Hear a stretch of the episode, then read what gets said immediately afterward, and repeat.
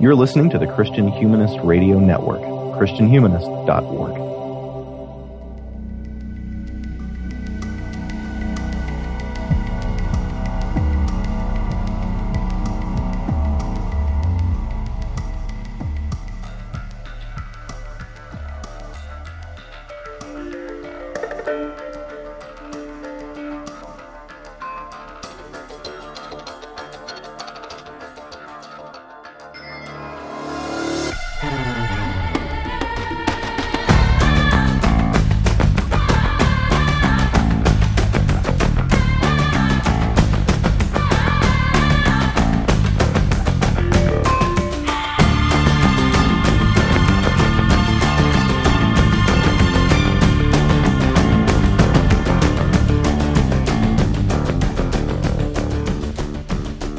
to Before They Were Live, an ongoing, monthly, and extremely nerdy conversation through the Disney animated canon in chronological order, adding a little ingredient from the kingdoms of art, criticism, fandom, and imagination into our house specials in order to create a delicious and not poisonous podcast, Shrimp Congee, that won't quit.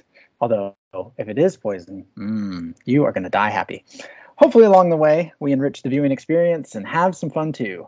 Today, we're riding our tuk tuks into the dystopian world and land that has gone to waste the broken world of Kumandra, and the 59th film in the animated canon, 2021's Raya and the Last Dragon. But I know what you're thinking, and I'm not a lone rider. Joining me, as always, the owner and chief executive officer of this Shrimporium, it's Michael Farmer. How you doing, Josh? Doing well happy to uh, be discussing Raya and the Last Dragon with you. Do you remember, Michael? I, I think it was clear back when we discussed uh, Rescuers Down Under, maybe that uh, Disney wanted to make an action movie. this is their action movie, that's for sure. it's like a heist movie in in certain spots. Yeah, it's it's it's just amazing where the genre has has gone you know? I mean not the genre i guess the medium has gone not the genre because right right. yeah because animation's not a genre as right. we've discussed. Yeah. yes as we've discussed many times but the uh the medium has has gone to uh some very different places. This this movie just feels like um in some ways it could be uh any you know any blockbuster action movie to me. Right right. And it owes uh it owes certain things to a number of blockbuster action movies. Yeah, and that's not a knock against it. Nope. I, I, really enjoyed it. Um, but it, no, is, it doesn't. It doesn't feel like a ripoff. But there there are things in it that clearly like dovetail with Avengers Endgame or Raiders of the Lost Ark or Mad Max Fury Road. Mm-hmm. Or I'm sure there's five or six more that aren't coming to mind immediately. Yeah, yeah, but it's uh, yeah. So that that's that's where we've come to. You know, it's kind of amazing that we've come this far. So, um, how'd you like it? I, I, mostly did like it. Your kids love this movie, right? Yeah, they really like it. Yes. yeah, I, I, mostly liked it. I felt like it has kind of a tone problem. Mm-hmm. In that, like, it's going along on this very interesting tone that you never see in these Disney movies, and then Awkwafina shows up and kind of hijacks the movie. Mm-hmm. And like I don't have, in theory, a problem with Awkwafina. I like her in other things, but I I felt like the moment she appears, the movie it takes a while to reset um, to the to be to become the more interesting movie that it had been up to her appearance. But other than that, I, I, I like it quite a bit, and, and even eventually she kind of integrates with the rest of the movie. Right. Yeah, I was wondering how you were going to feel about Sisu um, when I was watching it. I was like, this this seems like the character that is that that Michael's going to have an opinion on. yeah, yeah, and I, I thought I was really going to hate her, and I ended up only hating her for a little while. I feel like 15, 20 minutes after her appearance, they, they kind of figured out how to to swallow her back up with the the thing they were doing, the kind of dystopian heist movie that they were otherwise doing. Mm-hmm. That's good. Uh, you know, um, I can I can live with that. Yeah, yeah, I do feel like um, yeah, we tone is something we've talked about on several episodes. You know, um, some uh, I, I think uh, what what were some of the worst um, that we talked about, like Hunchback of Notre Dame. right. Yeah. That, there's a there's the, a big tonal shift. Is, is the maybe the top of the pile as far as you know tonal swings. Um, I'm trying to remember now. I'm trying to recall what else what else we've talked about. But you're right. This this movie isn't there, um, but it does it does have some some pretty uh, some pretty big tonal shifts. I feel like this is a um, a little bit of a, a modern movie.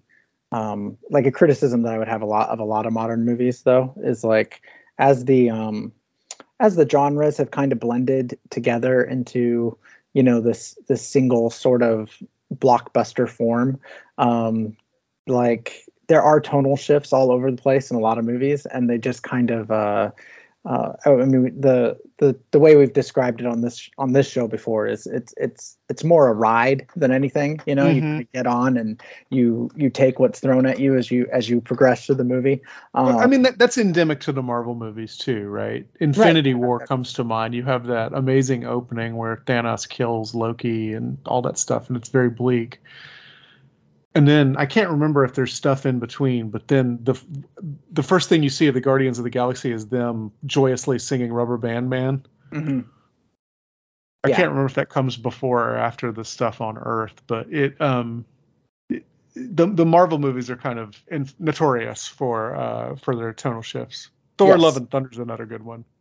Yes. Yeah. Yeah. And that's that's kind of the point I'm making is that it's almost like it's hard to criticize a movie for being tonally all over the place because it seems like a thing that movie makers don't really care about anymore.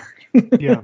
You know, like it kind of it, it, it, works because there's a there's a certain sense in the the way that the movies are so fast paced that you you might notice the tonal shifts, but you don't necessarily care because there's something new and immediate happening that you have to pay attention to, you know? Yeah. Yeah. The other thing I would say is endemic to modern blockbusters that's definitely present here is that the movie in some ways seems to be courting memes. Like you can there's there's certain parts in this movie where it was very clear to me that the the filmmakers were like, ah, this is going to become a meme. Mm like the yeah. um when the when the baby Noi is that her name? When yes. the the con artist baby goes flying over them and and makes a kissy face at them. You you uh-huh. could just tell that the filmmakers were like yeah this is going to be a meme. And I, I, guess I guess that's unavoidable. That's just like the society we live in. But I still found it annoying and um and, and kind of distracting. Yeah. Yeah it is interesting the way that you know, again, just the way the medium has progressed because you're you're I don't think this is the first time you've you've made this criticism, you know, like that that our movies have become kind of memeified and um, you know, made to be broken down into, you know, 10 second clips that can be shared on on whatever social media app and and all this stuff, you know. Um and it is it, it is the world that we live in and it's it's kind of interesting. It's hard to uh it's it's it's hard to find a, an analogous thing from the past. You know, I guess it was the big blockbuster song, you know, showstopper song, maybe, you know, that you, you knew was going to be a radio hit also back mm-hmm. in the 90s, mm-hmm. you know, um, is maybe the analogous thing. I'm not, I'm not sure. And, and because I was young when I was watching those movies, maybe it just didn't bother me. And it, I just kind of accepted it as part of the, the DNA of those movies, but the, right. the the meme thing I do find distracting. Yeah. In a movie that I otherwise like. Of course, Awkwafina yeah. is one big meme. That's true. That's her whole. That's her whole thing, you know. So she's she's perfect for this this modern movie age, I guess. So. Yeah, I think having her in it and having um, uh, Benedict Wong in it, and then uh, it did it did just feel very like Marvel adjacent, you know. The, right. I mean, part of the problem is they had they had to get a whole lot of Asian cast members, which is a problem that um, Shang Chi had as well, and Crazy Rich, Rich Asians. So there is a lot of overlap between those three movies, just because. Um, unfortunately, there's not that many famous Asian actors. Right. Benedict Wong, though, I don't know that I would have known it was him in this because what he's doing in this is so different from what he's doing in um, in the in the uh, Doctor Strange movies. That's true. It is. He yeah he does. He, he's actually like playing a part in a way that Awkwafina is definitely not playing a part. Like he's doing a voice, and uh, you know I I looked it up and knew it was him. But that's a that's a really terrific performance, and it's clearly him trying to do something a little different than just playing Wong. Mm-hmm. Yeah, that's a, that's a very fair point. I saw Shang Chi, but I saw it. I had COVID, I watched it on Christmas Day last year with COVID, and so I don't really remember that much about it. I remember he was in it, but I don't remember what he did. Yeah. And kind of a fever dream. Yeah. Yeah, and Awkwafina's in that one too, right? She is, yeah. yeah and she's I in mean, um and she's in Crazy Rich Asians as well. Yeah. Yeah, which I haven't seen Crazy Rich Asians. It's it's, like, it's pretty good. I mean, for what it is for a romantic comedy, it's good. I'd probably I'd probably like it. I have a you know I have a soft spot soft spot for Asia stuff. So right, right. um, yeah, which is which is I think probably why I liked Shang Chi as much as I did was because of the amount of um, Chinese influence on it. And, well, here it's not so much Chinese influence, right? It's um, Cambodian, Thai, Laos. Right. Yes. It's the the so- Southeast Asian. Yeah, it's the influence. Southeast Asia influence on this one. Yeah. Even though I know there was a controversy that there weren't very many Southeast Asian actors in the movie. Yeah, you know, some of that stuff I just feel like I don't know. It's it's hard to speak into because, you know, here I am, you know, I like I I'm you know the white male or whatever you know middle-aged white male um so it's hard to speak into it but but it, there is a sense in which uh, it feels like no matter what is done, there has to be some criticism that is right. What, you know, right. I, I agree. So, which I guess is like I don't know. It's I don't know if we want to go down that rabbit trail, but there's you know there's a sense in which if your if your whole um what uh ideal is progress, then there's never enough progress. You know, like there's always right. there's always more progress to be had. So I get that. That's I mean that's fine. That's not a that's not the horse or that's not the cart I've no the horse that I've attached my cart to. Is that right? it's the progress horse. right but i mean at the same time it is it is cool that there's a movie that has this viewpoint that that's so based on southeast asian culture you know what I mean? Like you would you would think people would be happy about that, and I guess maybe they are. It, it's probably a very small number of people who are condemning the movie. Yeah, for, just the for loud, that. just just the loudest voices, probably. Right. yeah. So it's, yeah, it's like no, the people who complain cool. about the politics of anything. I suspect it's a very small number, left or right. Yeah, yeah, that's probably true. So let's not feed that fire. Um, so yeah, uh, do you, do you have more to say about what this what this movie's like trying to achieve as far as as tonally that you you felt was interesting?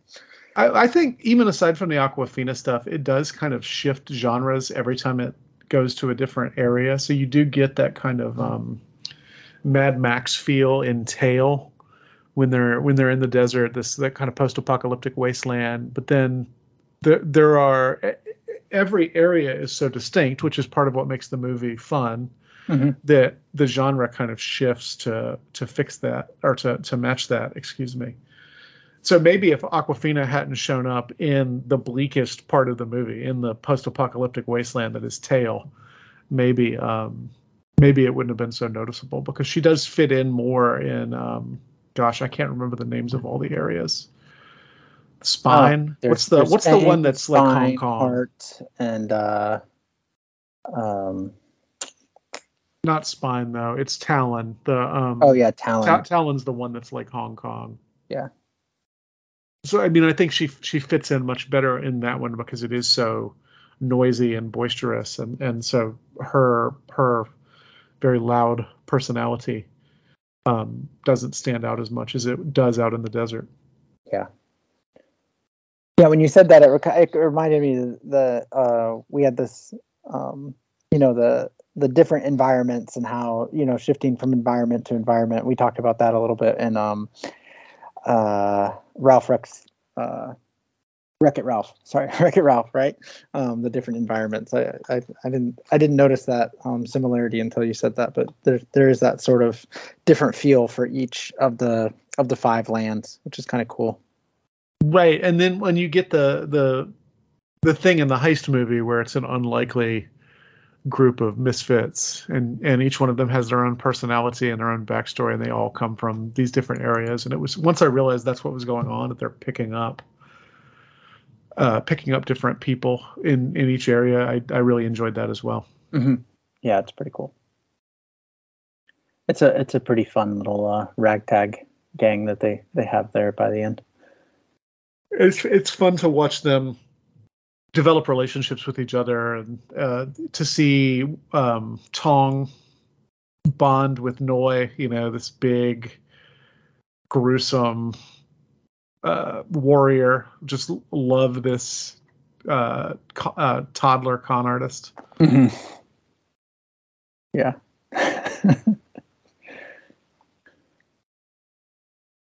He's the only one who knows her name because he actually read the Gunner Caller.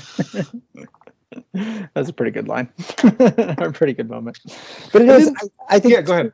Well, I was going to say just that moment, you know, of you know he knows her name and everybody kind of looks at him and is like, "How do you know his name?" Because that happened off screen. I feel like they did a really good job of like um, letting you letting the viewer experience the movie in a way that that it felt like there's more happening off screen like there's more happening like on the boat rides and stuff and these people are getting to know each other but like it, fe- it felt inhabited in some sort of way you know Yeah. um that I, I thought was effective like like sometimes that feels like um uh, like plot holes or like you're skipping parts or something, you know, and then like other times it feel it makes the whole universe feel more real. And I don't I don't know what the the balance is on it, but I feel like this movie struck it in the right way. Yeah, I would agree with that. The uh, toddler con artist is probably the uh, one one of the one of the things that that keeps this movie an animated movie. you know. Yes, that would be very difficult. Although I don't know with the with the CGI they have in the Marvel movies, you can imagine. You can imagine them being able to do that. That's Of course, true. at that point, you're basically an animated movie again, right? Yes, yeah. It, it is interesting how all our all our movies are animated these days in some ways, you know. So All the blockbusters, anyway. yes, yeah, yeah, yeah. So it, yeah, that's very very interesting. But um yeah, there's some some really I mean the animation in this is just it's it's very in, incredible, you know, like it's Oh, it's, uh, uh, unbelievable! I mean, it, it, I feel like every movie I talk about how I couldn't imagine they'd be able to do better than the last movie, and then they do.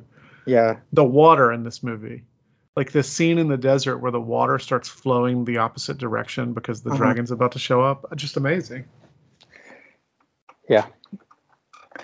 The Yeah. opening shot of the movie, if you had told me it was a, it was film, I would have believed you. I think. hmm Yeah, this this this one more than any I think that we've seen just has a really really cinematic feel. You know, like it feels like they had a really good cinematographer. I don't I don't know who what who it was actually. Um, Well, and they did everything remote. That's the strangest part of it. Like this is a COVID movie.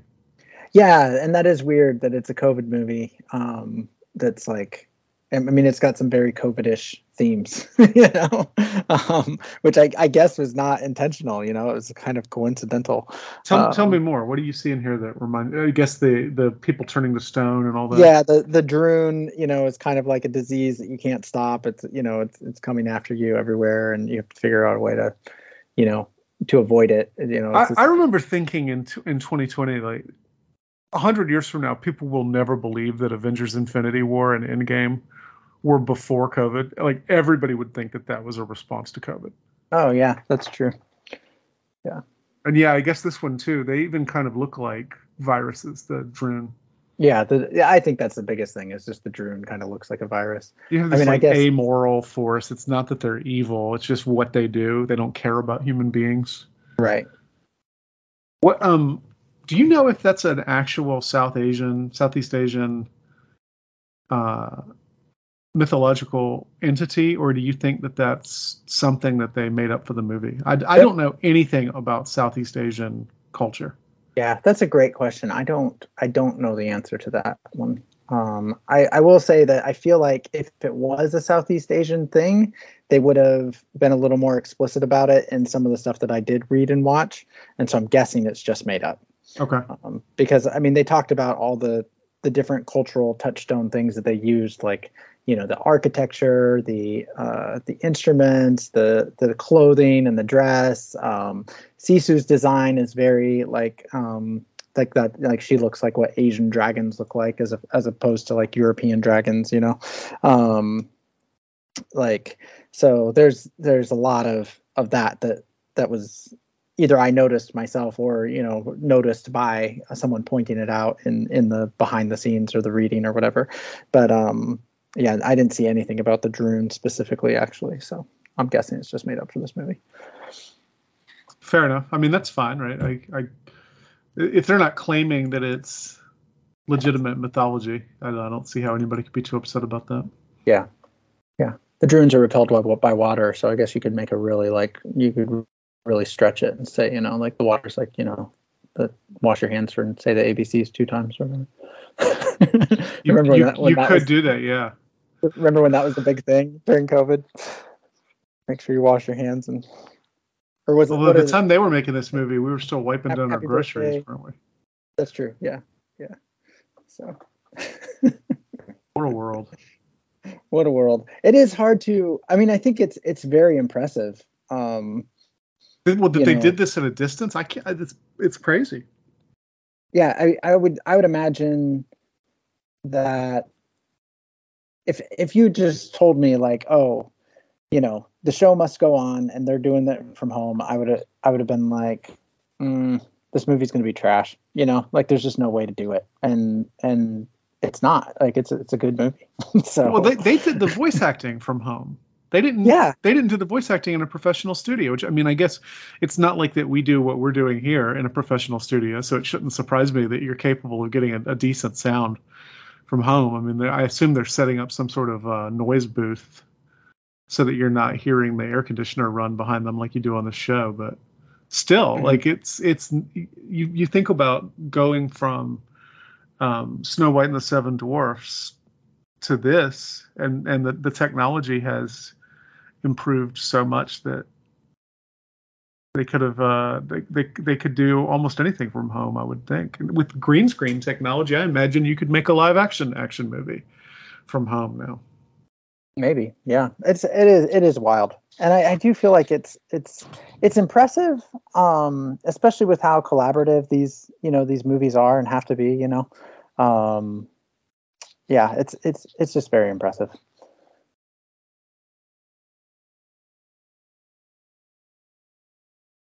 I don't want to get too excited about it because I think uh, I think there is still something very real about face-to-face human interaction. right.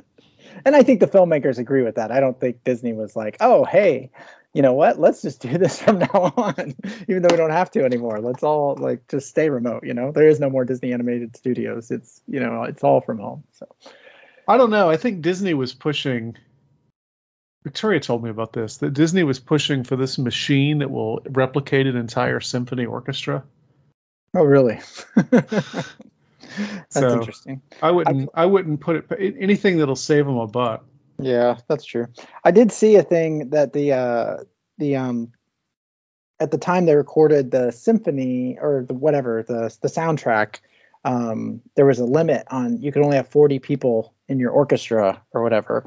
And so they double they doubled everybody like the in the mix somehow however they do that you know. Um, so it, it would sound like a full orchestra even though you know maybe there was only one you know the the violin section was cut in half you know somehow they doubled it in the mix or whatever. I don't quite understand how all that stuff works. Yeah i don't either. Interesting. It, it doesn't sound like a huge orchestra in the the movie, but I figured it was on purpose. There's a lot of kind of tribal sounds in the soundtrack. Mm-hmm. Yeah, the soundtrack was done by um, James Newton Howard. Yeah, we've talked about him before.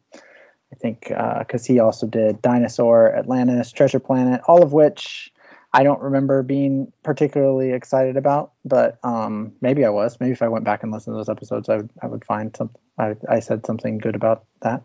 But um, my uh, my eldest daughter was like, I really like the music in this movie.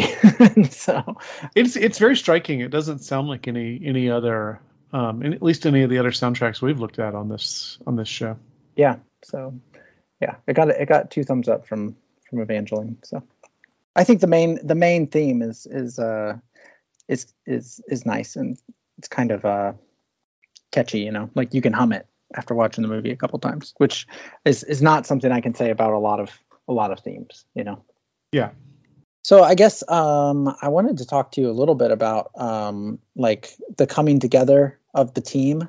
Um, I guess we were we were talking about that a little bit. You know how that's that's kind of typical of heist movie type things. You know, um, but this particular team, I feel like the the the theme of the movie is is definitely um, kind of hammered home about you know learning to trust others is kind of the big theme. Would you agree with me on that one? Yes. Um, and the thing that brings this particular team together, which I thought was interesting, is is their shared grief. Um, yeah, uh, I, th- I thought they did a really good job actually of of reminding us every so often that everybody has lost so many loved ones to these to these Druuns.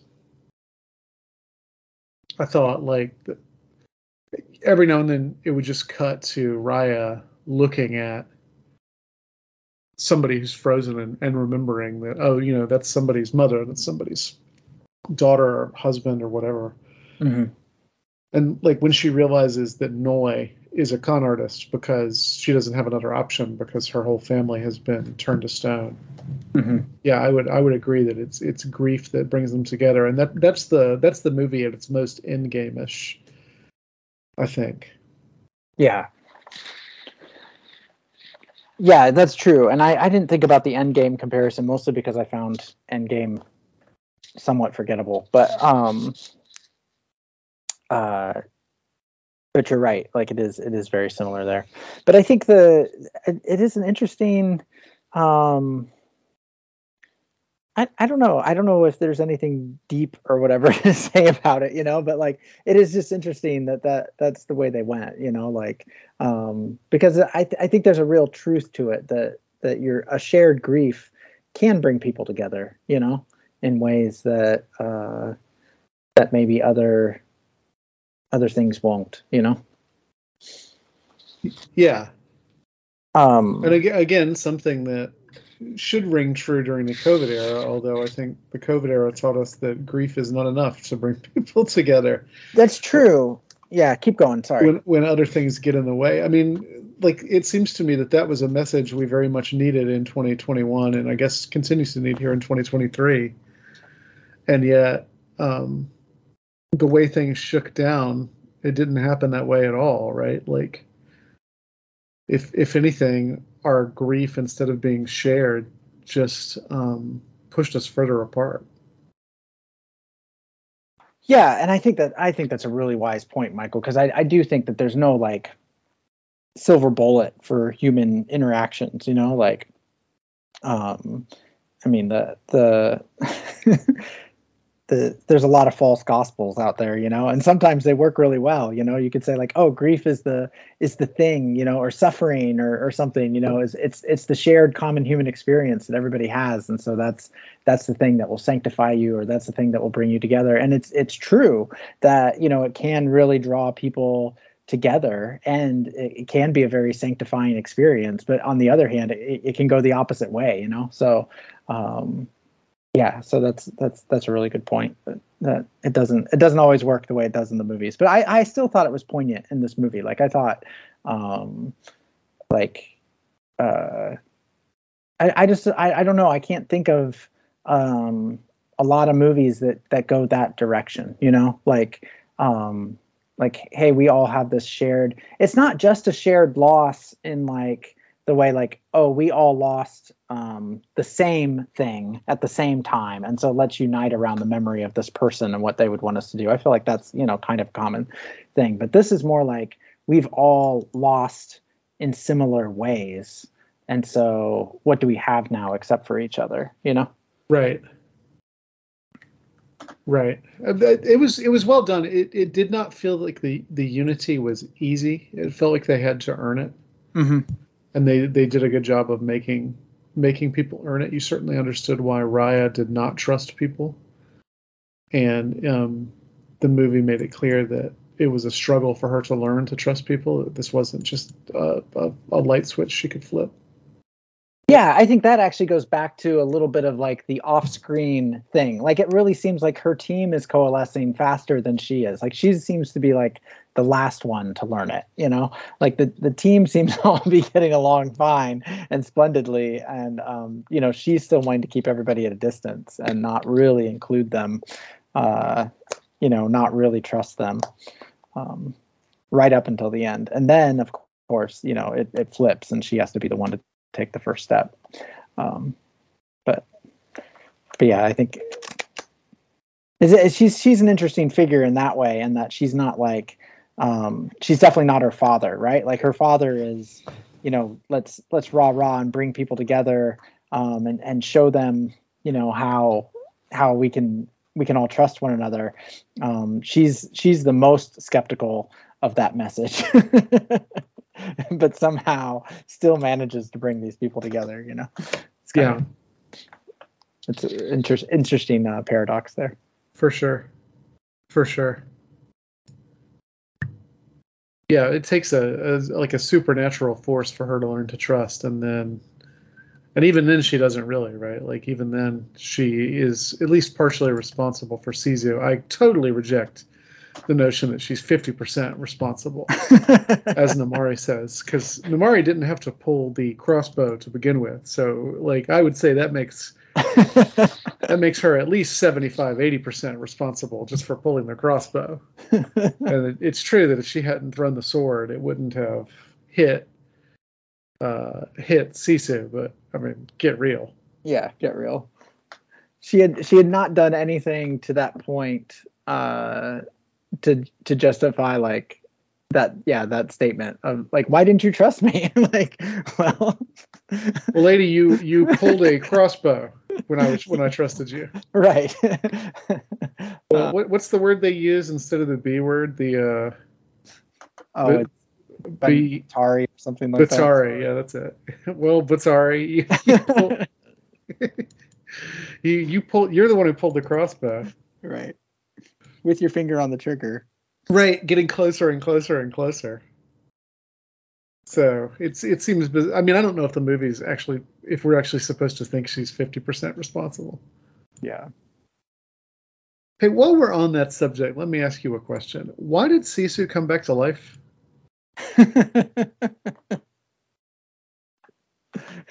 I understand why the other dragons did. Um, but like the other people who died by non Druun means did not come back to life in this movie, yeah right? So why did why did Sisu come back to life? Is it just I because the movie would be too sad if she didn't? Well, I mean, that's part of it. I think is yeah, the movie would be too sad if she didn't. I think mythologically, like, can can dragons really die? Because they're the givers of life, right? So I don't I don't know what the um, Southeast Asian belief about dragons is. You, Well, you might I- be right. Well, I just I meant like in the movie. In the movie, they say at one point like Druun is basically the opposite of the dragons. So the the dragons give life, and you know water is kind of like this representation of dragons because water is life. And then the, that that's like why the Druuns are repelled by water. I, I forget exactly the line. It's a very quick line. Like you know you'd be totally forgiven for missing it. I've watched this movie several times. Um, but there's yeah there's some point where they say like Druuns are kind of the opposite of, of the dragons. So yeah, I, I don't know if, if dragons actually can be killed in that way. Um, so so maybe it makes sense, but I think I think you're right that mostly it's just the movie would be too sad if she didn't come back. It's it's frustrating. It's um it's like She's- they it's it's yet another place where they lacked the nerve to make the movie have the tone that it needed to have. And and they could have gotten comfort from the fact that the other dragons all came back. Like I think they could have done something interesting with that. Or they could have given us a reason why she came back from the dead. I, I don't object to a character coming back to life. It just isn't. It didn't seem like in the rules of this universe she had any reason to come back to life. Yeah, I think I I, I think it's a really fair point. I think an uh, a yeah. There's a bit of a swing and a miss there because there there should be real consequences for our actions. Although I guess in some ways, you know, I, I know I'm talking out both sides of my mouth. I'm trying to figure out what I how I feel on this point.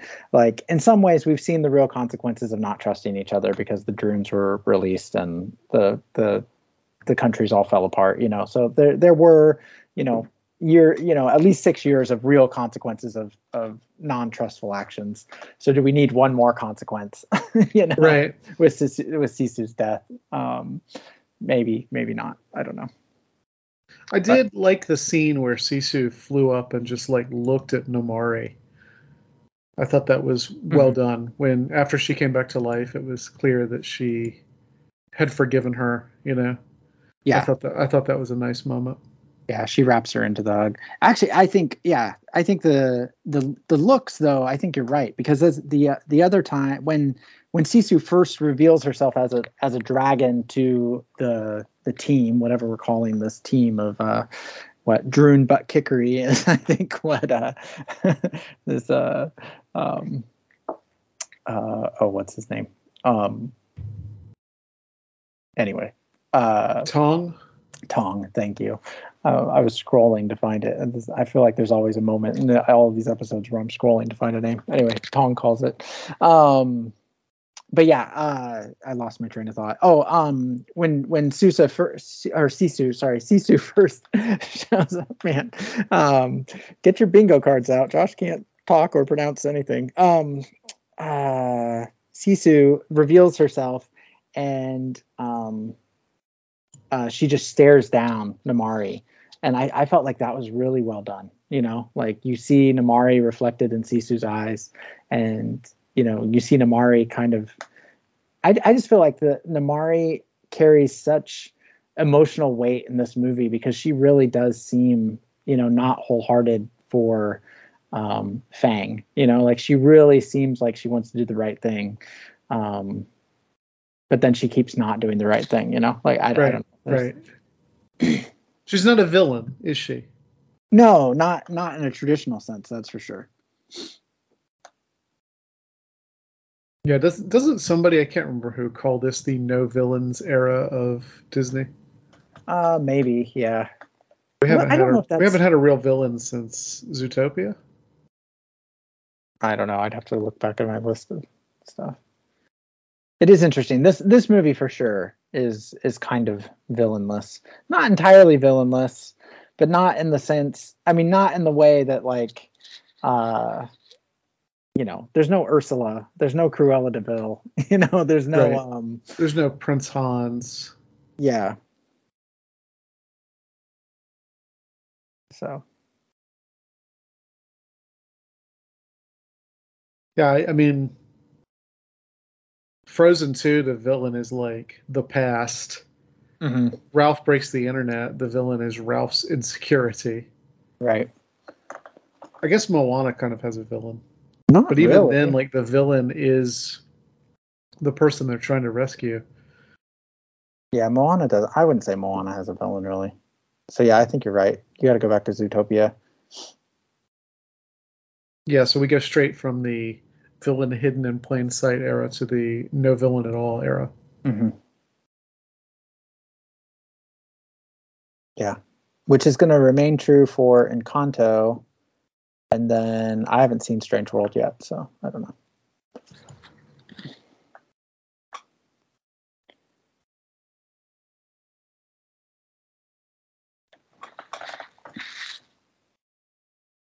I think these, yeah, this it, it is interesting. These connections to these different things, you know, um, the way the way the movie relates to other other movies in the canon in that way, you know, even whether it's recent movies or, you know, distant past movies. It, it is it is far it is a far distant, you know, thing from from the way a lot of these stories were told. It's interesting too because like, um, you know, the the I read a lot of. I usually read a review or two for all these movies, you know, before we do our shows, just to kind of see what other critics have said. And it's it's just such a common trope or idiom or whatever, you know, about like the Disney formula is still working or whatever. But it's like what like after watching all these movies, it's like what exactly is the Disney formula? Because Right. it's not like There's seven or eight different formulas. Right, yeah. It's like the formula for whatever the formula is for this movie. I mean, you're right. Like we're we're we're in a completely different place. It's not it's not uh it's not a love story. It's not big songs. It's not um you know, uh it's not a, a lovable or hateable villain, you know, like um yeah, it's it's just it's something new, you know. Dis- Disney keeps evolving. Good. I think that's good. I think we've criticized Disney a lot for not not not for not evolving, but for like not taking chances. But in some ways, you know, they they've definitely they've they've changed a lot. By this movie, especially, I feel like they've changed a lot. Yeah. Yeah, So. I, I agree. So praise where praise is due, I guess. Yeah, and o- overall, I liked this movie um, very much. Sorry, I feel like I don't have that much to say about it. I can, I'm, I'm getting sick. If our listeners want to know why I'm kind of dazed. Yeah, well, and I was thinking even before we started recording, Michael, to sh- tell you the truth, like I was like, okay, usually we have really short episodes when neither of us like the movie because we don't want to just you know spend an hour hammering it.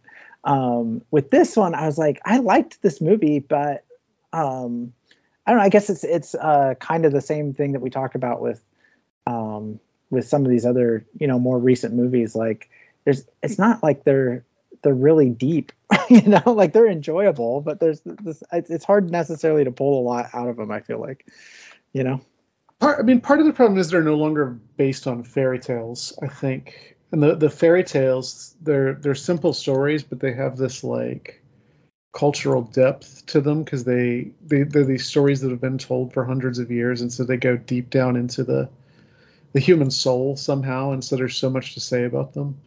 This is a movie that you know somebody came up with the story and made the movie three years ago, and so it there there are resonances to those things, but it's not as it doesn't go as deep as um, as something more archetypical. yeah i think that's a good point. I think that gets back to your earlier question about like are the Druuns some sort of mythical creatures in in these actual tales you know? And and like i said like i said at the time i don't i don't think they are and so it would be interesting i, I don't know what the you know maybe there was no Southeast Asian tale that they felt was adaptable, you know, or maybe we're just so far away from that that uh, that that's not something that Disney's interested in even doing anymore, you know. Um, like what's the last? I mean, I guess Frozen is kind of very loosely based on the Ice Queen, but they've they've really gone away from uh, adapting those those fairy tales I guess Tang- Tangled maybe was the last really like, you know, that was 2010. You know, it was maybe the last like real fairy tale they adapted. But I mean, Tangled wasn't really any closer to Rapunzel than Frozen was to the Ice Queen, was it? Like Tangled is Tangled is a um, Errol Flynn movie Yeah, essentially. I, I guess it I guess it follows the major beats of of that story, but it just doesn't it doesn't seem. I I have trouble thinking that, is a um, that's a faithful adaptation, and I liked that movie. That's not a criticism. right. No, that's I, I think that's that's that's a fair point. So then I guess you have to go back. Um, who knows how far then? you know, to the last faithful adaptation. Uh, gosh, The Little Mermaid. I mean, Beauty and the Beast is a is a faithful adaptation, is it not? Yeah, yeah, Beauty, yeah. I, I, I, I don't know that I've ever read the the original Beauty and the Beast. I, I don't think I have either. Okay, well there you go. Beauty and the Beast was the last one. Princess and the Frog. No, uh, Princess and the Frog is a subversion of it, isn't it? yeah. So I think actually I no I think that's I think I think we should draw the line at Beauty and the Beast. I know we're way off off topic at this point, but like uh because after that you get Aladdin, which actually has a weird parallel to this movie in that uh, you know Aladdin took place in Agrabah, you know this kind of made up uh conglomeration of of Middle Eastern countries, you know. Um and Kumandra, I think Kumandra is much more uh you know pol- like politically correct and of our era you know like adaptation of all these different cultures into one. Um but uh you know aladdin was doing a similar thing. And um I, I do think maybe that's where things changed you know that they they started doing at that point they stopped doing um real fairy tales and they did more well, you know, here's a Middle Eastern story, and here's, you know, then we have Pocahontas, so here's a, uh, you know, uh, a Native American story, and then uh, here we have Mulan, so here's a, you know, a, a Chinese story, and um, right. Although Mulan is based on Chinese mythology, right? It's based on the woman warrior. That's true. Yeah, but I don't, I, I don't know if it's again, like I don't know if the adaptation of Mulan is any deeper or or like more you know more true to the actual story of Mulan than um than Enchanted or not Yeah, Enchanted. that's, Sorry, that's, Tangled. that's that's probably fair. So I don't know. But anyway, how do we get here? We were trying to figure out why we have less to say about Raya and the Last Dragon than we do about some other movies. yeah, no, it's true.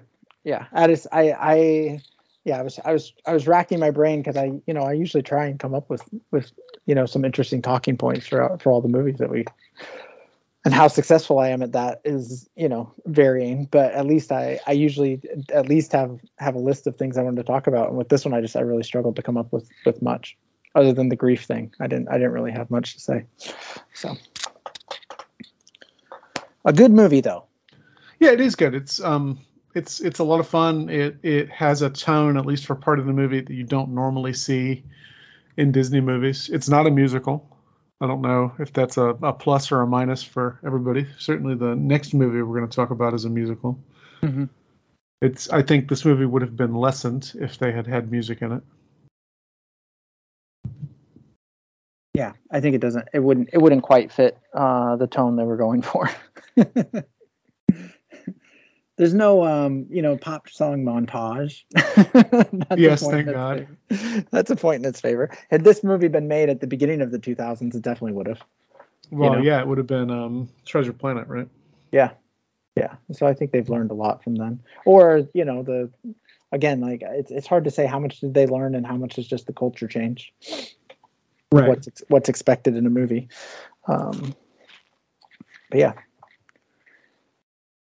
I think that's the thing that I'm getting to at the end of this uh, uh, podcast series is that I never really fully answered the question for myself of like, what should a movie do or what should a movie be? you know, maybe that would have been a good question to ask ourselves uh, 60 episodes ago, um, because then you know you, you'd actually we'd actually have a standard to measure these movies against. It's like did did it achieve this? But um, yeah, I do feel like um, this movie was entertaining at least, and like I said, my kids like it, so I've seen it several times. It holds up. It's not a it's not one that I I dread watching. You know. Yeah, I wouldn't. Uh, I would not mind watching it again. Unlike uh, some of these other ones. Yeah. Well, uh, next month we have a movie I did not really care for, which is uh, Encanto. I'm interested to see if I like it better the second time through. Yeah, I'm interested to see that too because I feel like I liked that movie substantially less than everybody else. right, and I I feel like I'm going through a I I feel like in the last little while I've been going through a crisis, Michael, where I feel like I'm this kind of contrarian person in in my taste, but then something like Encanto, everybody liked it and I liked it too. So what's what does that mean? It means at least you're occasionally honest. You're not just uh, you're not just opposing it to oppose it. yeah.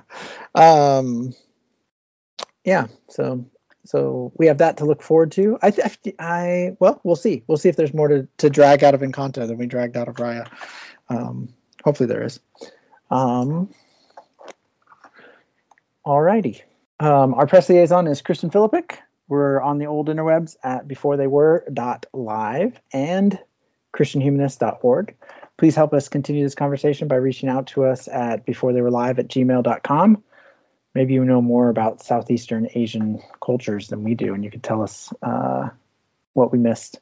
Uh, we also want to encourage you to set your podcast players dials to the Christian Humanist Radio's network, where you'll find an abundance of new and old shows to keep you going. Michael and I know there are a great number of podcasts out there you could be spending your time on. So thank you so much for spending the time with us. So for Michael Farmer, I'm Josh Waltman, chauffeur. May feel impossible, but sometimes you just have to take the first step, even before you're ready.